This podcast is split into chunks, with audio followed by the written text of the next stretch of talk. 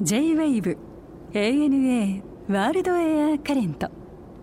今回は2021年4月10日放送。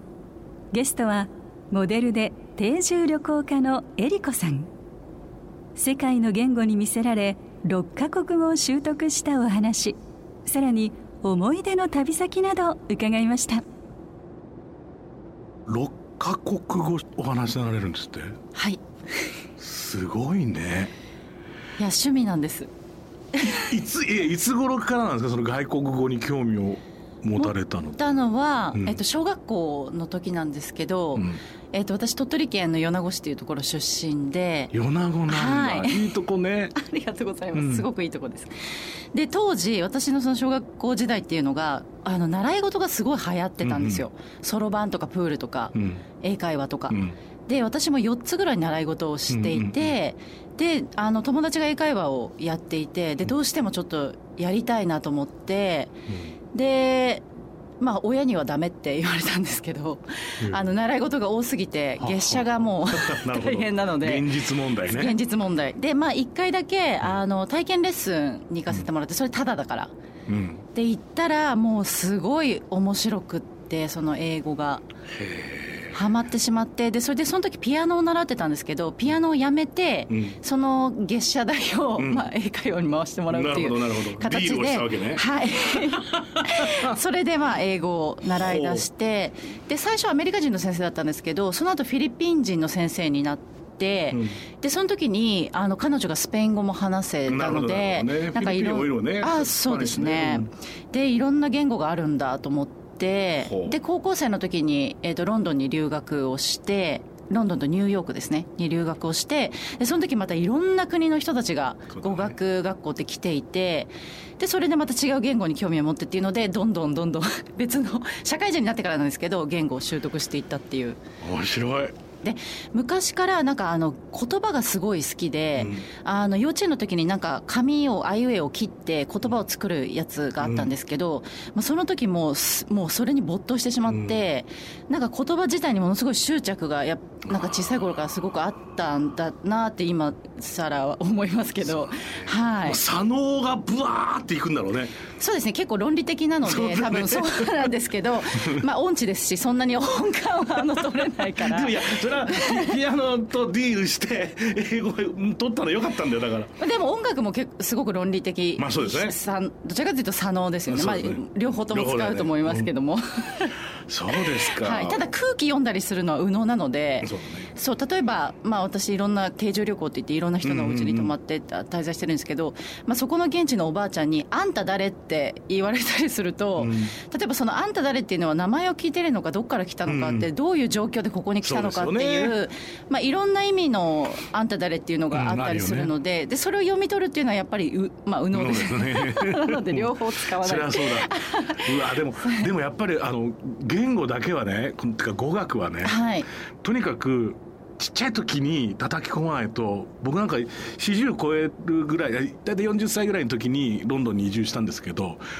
日常会話ぐらいはなんとなくできるんですけど、もうね入ってこないね。いや私はね、年を取らないと言語はダメだと思います。本当は、ちょっと待って、いやもうね僕は現実の話ですよ。いやもう実体験をもとに現実の話。私はやっぱり若い頃よりも年取ってからの方が早いです、習得は。これはでも絶対そうだと思います。皆さん多分その記憶の定着みたいなところで言うと、もしかしたら子供の時の方が早い遅いって言ったら早いかもしれないんですけど、意味の理解っていうのは子供の時はできないので、いやでもちょっと待って、6カ国語を今ちょっとね、高校在学中に、英語をされて、その後イタリア、アルゼンチンってことは、つまりこれはスパニッシュですよね。そうです、はい。でロシア、その後ロシア語をやって、でその後サンスクリット語の勉強で、ここ行く普通サンスクリット語って全ての言語の元になっているので、もうこれ数学なんですよ、ほぼ。なるほど。ルートとか出てきちゃうのでいきなり、授業とかでほぼ数学なんで、理数系の人しか、ロシア語もそうなんですけど、エンジニアとか医者とか理数系の人しかほぼいないです、生徒は。多いです。そうだよ、ね、はい。で最後ポルトガル語やって、今ちょうどペルシャ語を勉強してるんですけど、これでもう最後に打ち切りです。人生最後の言語っていうことで、うん、今ペルシャ語をやってますけど、そうですね、イランに行った時にペルシャ語にもう恋をしてしまって、はあ、まあなんて美しい言葉がこの世にあるんだと思って。あ、そうですか。はい。この定住旅行家という肩書きは一体どういう意味を持たれてるんですか？これはですね、うん、まあ、語学留学いろんなとこでしてた時にホームステイを私毎回ずっとしていて、うん、でもうその当時は言語しか興味がなかったので、その国の文化とか習慣とか、うんうん、まあ、観光地とか全く興味がなくて、もう言語だけっていう生活をしてたんですけど、うん、アルゼンチンに留学した時にやっぱり言語ってその国の人たちの生き方とすごい関わりがあるなっていうのにすごい気づいて、うん、まあ、アルゼンチンでいろんなこう、まあ、新しい体験というか価値観をこう覆される体験をしたんですよね、うん、やっぱりこうラテンアメリカの人たちって、まあ、私たちすごい資本主義的な生き方をしてますけど、うん、まあ、彼らは資本主義の中にありつつ、なんかこう豊かさ、人間的な豊かさを忘れてない生き方をしていて、それにやっぱすごい感銘を受けて、うん、でやっぱり人の人生ってすごい面白いなって、まあ、言語もすごく中に詰まっているなと思って、うんうん、でアルゼンチンに行った後日本に帰ってきてアルゼンチンの話をすると、でもアルゼンチンって怖いよねとか、うん、危険だよねみたいな、うん、そういうイメージがあると言われて、それがすごい残念だったんですよね。あんなに素敵なところなのに、はい、なんでこういうイメージがあるのかなと思って、で中南米って日系人が一番世界で多い地域なんですよ、うん、で日本ともすごい関わりが深くて、はい、でこれはやっぱり日本人の人に伝えなきゃいけないなと思って、中南米を25カ国一人で全部ホームステイで渡って、ね、まあ、その日本と中南米の架け橋になるっていうのをしたんですね、2012年から13年の間に。でそのプロジェクトが終わった後に、うん、まあこういったことを世界各地でやっていけたらと思って、自分でまあ定住旅行家っていう名前をつけて、だから現地の人の家庭に泊まって長期間泊まらせてもらって。大体どれぐらいなの、その泊まる？大体一つの国で、うん、2ヶ月から3ヶ月ですね。ああ、そうか、それは割と熟知できるよね。そうですね、はい。あとまあ地域性が違うところが結構あるので、うん、まあ、偏らないようにこういろんなところに滞在してっていう感じですね。はい。でホテルとかにはもう一切泊まらずに、もう人の家だけに、うん家庭に入っていくわけだ。そうです。なので普通の旅っていうのは基本的に能動的な、だから自分がしたいことをして、うん、食べたいものを食べて見たいものを見るっていうものだと思うんですけど、うん、私の旅のスタイルっていうのはどちらかというと受動的。なるほど、受け入れていくわけね。そうですね、出されたものを食べて連れていかれるところを見てっていう、まあ、ちょっと違うと思います、ね、そのあたりは、はい。じゃあ何、アルゼンチンいるときは肉ばっかり食べてたわけ？そうですね、夜10時とか11時ぐらいから。遅いしね毎日、まあ、肉すごい多いですね。ビーフだよね、基本はね、はい、主食が牛肉だもんね、なんかね、はい、イメージとして。そうです、そうです。いやでもさ、スペイン語っていうのはでも割と言語的にはさ、一番美しいなんてよく言われるじゃないですか。あ、かわいいとか美しい、かわいいじゃないですかパリ市ってなんかこう聞いてるだけで楽しくなるし、まあ、イタリア語もね、イタリア語美しいですね。美しいですけれども、でもやっぱね、スパニッシュも同じようになんか美しいですよね、うんうんうん。で僕なんかやっぱほらずっとバイオリン弾いてるから、そのイタリア語だったりスパニッシュだったりっていうのは近しいんですよね。はい、メロディーもやはりイタリアオペラなんてイタリア語がなければ絶対できないメロディーじゃないですか。最後がこうビヨーンと伸びるやつあるじゃないですか、ティーノなんとかティーノっていうのはもうそのままメロディーになるわけ、うんうん。やっぱりジャーマンとかさ、そのね、気温が多い、うん、そうですね、北の方の言葉になればなるほどリズムは強くなっていくし、横に流れないじゃないですか。はいはい、だから日本語で歌を書くとどうしても8分音符が多くなると一緒で、シンコペートできないから日本語って。だから僕なんか音楽家としてやっぱり言語を捉えるから、はいはいはい、でも基本的なその西洋の音楽ってのはやっぱりもともとやっぱりラテン語からできているので、うんうん、こうね、その最後はちょっと長くなるメロディーになるんですよね。そうですね、うん、美しいなと思って、そういうふうには見ますけれども、うんうんうん、でもそれが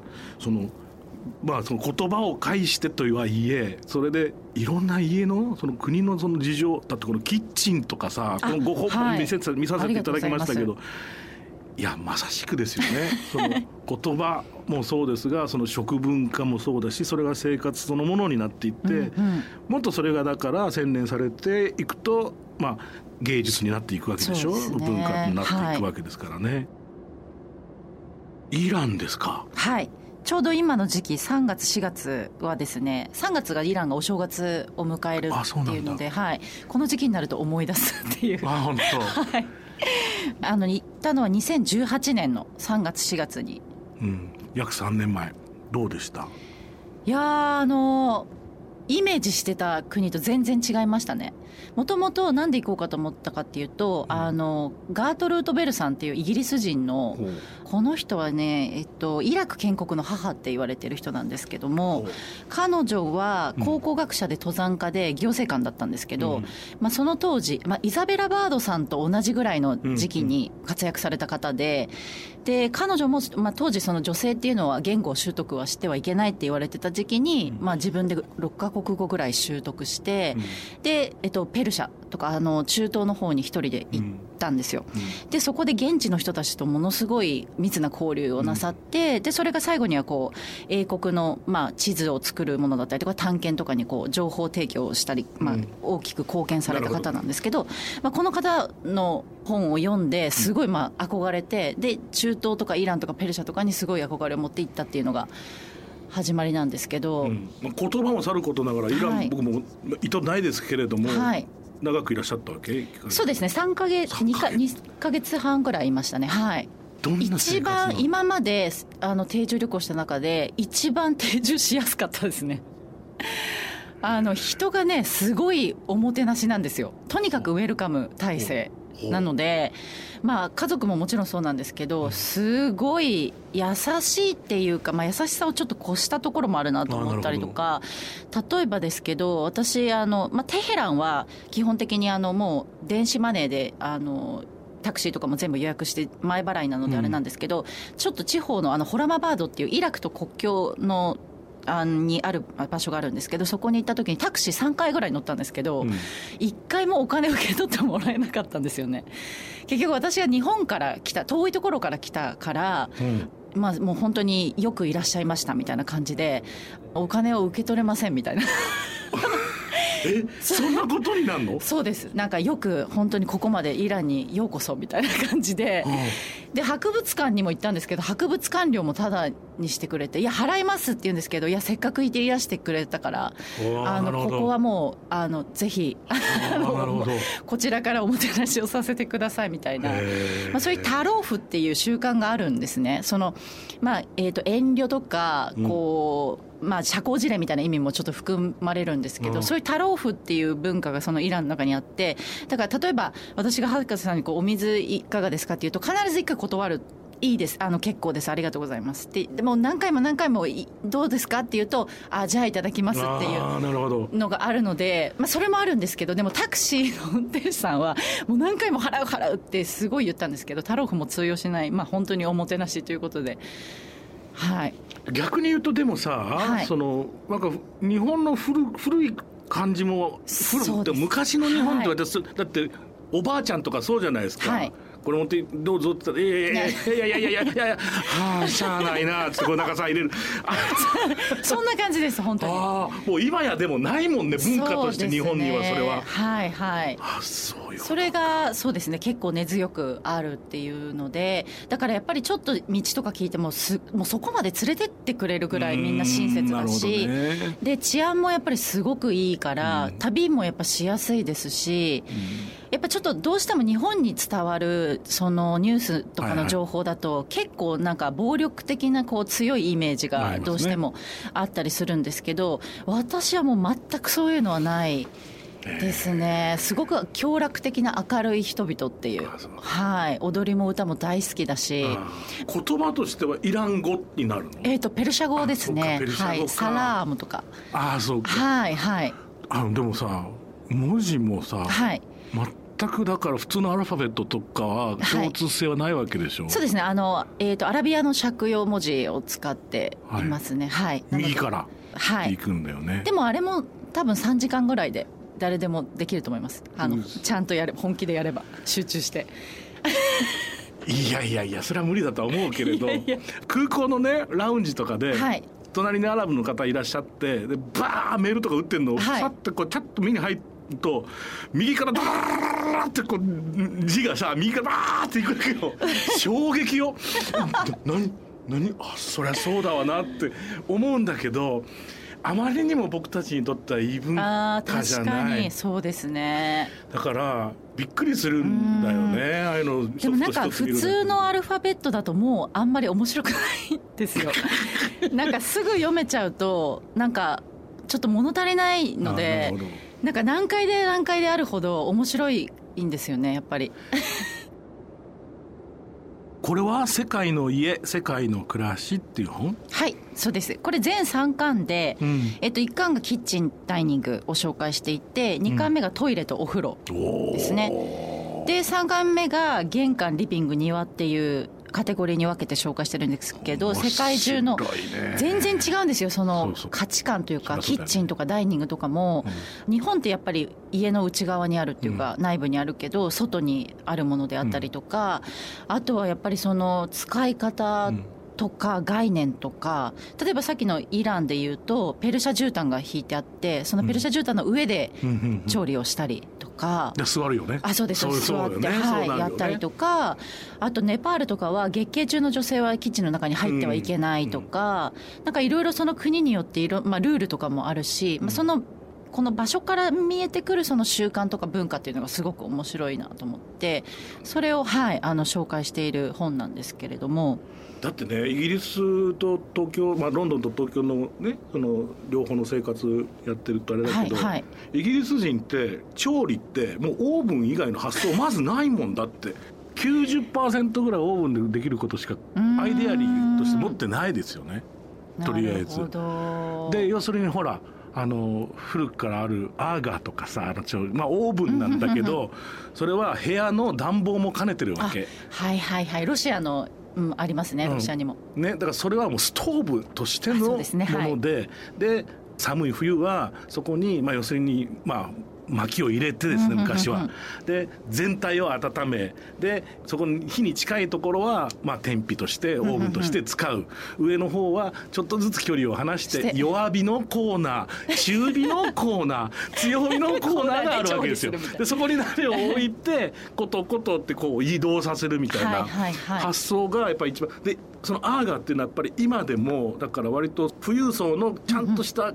新しい家でも必ず入れたがるんですよね、みんな。アーガー AGA とってもかっこいいので、放浪でこうピシッとできててね。なるほど。だからもうそれはステータスみたいな感じなわけ。もうロンドンのど真ん中の何億とするようなフラットでもアーガー入ってるんですよ、逆に。その横にマイクロウェーブ入ってんだけど使うのはそっちの方が多かったりとか、そうそう、アーガーでだいぶ使わないけどバシッと入ってないとちゃんとしたキッチンにならないのね。なるほど。もうその見た目というか、そうですね、イギリス人にとってはね、そんなこともキッチンって全然違う。日本だとやっぱりね、そうですね、やっぱりオーブンしか使わないからね、ロンドンにいる時とか。なるほど。ほぼ一応なんかイギリスのキッチンも載せさせてもらってて、そこには一応なんかキッチンに窓がついてて、一軒家だとだいたい窓がついてて、でその窓から庭とか外の様子が見えるようになっているから、子どもたちが外で遊んでてもこうキッチン家事しながら様子が見えるようになってるっていう。イギリスの家の基本はバックヤードなんですよ。だからキッチンも後ろに庭側に行くわけです、アメリカの家はほらフロントガーデンが多いですよ、ヤードが、だからキッチンは後ろ側に行かなきゃならないんですよ。玄関にキッチンつけるわけいかないんで、そういう問題があるよね。だこう必ず庭に面したところにキッチンがあるのが多いですよね。うーん、後ろが全部ね、面白いですよね。面白いよね。それはもう建築とも関係してくるし、確かにキッチンの、ね、あり方でもそれは食文化ともものすごく関係してくるもんね、楽しい。いや、この切り口はものすごく面白いですよね。いや、自分でもやってて面白いなと思いました、で次トイレなんでしょ。あ、そうです、はい、これめちゃくちゃ面白いすごいトイレの話したらとかに1時間ぐらいかかるんだけどものすごく興味あるんですよ、僕。なぜトイレを。そういやっていうか、いやでもね、この東京2020年この21世紀になってもね、いまだに建てられてる新築のマンションとかでもね、例えばトイレって玄関の横にあったりするわけですよ、日本って。確かにそうですね。これは古く日本のトイレ事情に関係してるわけ。つまりは昔は外に行ってやってたから。そうですね、はい、トイレが外についてるものだったわけで、それに対してヨーロッパのトイレっていうのはおまるなんですよ。あ、ですね。そもそもが、ベッドの下とかに。なので各部屋にちっちゃくても一つずつついてるんです。玄関にはその最終的に場所が余ったらつけますけど、ゲスト用にトイレっていうのはオマルの延長なので、ヨーロッパ人にとっては。なるほど。だから部屋の中にある。部屋の中に一つずつそれぞれのものがあるんです。なんか博士さんに監修を頼めばよかったかもしれないです。一緒に作ろうか。これも面白いね、コラムですけど、世界の主食を見てみよう。はい。そうだよね。だってさ、我々せいぜいね、米粒とそして今日はパンにするくらいだもんね。これはハチャプリって何？ジョージア。そうなんです。美味しいんだよね、ジョージア。ジョージアは食べ物がすごい美味しいですね。抜群だよね。このハチャプリはもう毎日のように食べるんですけど、場所によってその豚肉が入ってたりとか、チーズの種類が違ったりとか、いろんな食べ方があるんですけど、これはもうすごく典型的なハチャプリで、要するに無発酵のパンだよね。発酵してますっていうのが、ヨーグルトが中に練り込んであるんです。小麦粉の粉の中に。なるほど。はい、そうなんです。で、生卵をこう浸してパンをちぎって生卵とこう混ぜて食べるんですけど、すごく美味しいですね、ハチャプリ。これは日本であんまり食べれないですね。ジョージア料理ってあんまりないですもん ね。美味しいんだけどね。はい。タコスはみんな知ってるって、知ってるって言ったって、いわゆるね、よく見るタコスとは違う、ね、いろんなタコス。そうですね。1日3回食べるんで、タコスは、ビタミン T って言ってるんですけどメキシコ人は。いいね。はい。そうです、そうです。これを食べないとやっぱり生きていけないみたいですね、タコスはね。そうね。別にトウモロコシだよね、トルティージャ。そうです、そうです、ね。はい。で、これ石灰が粉の中に入ってるので、メキシコ人の結構お年寄りとかで腰曲がった人ってあんまりいないんですよ。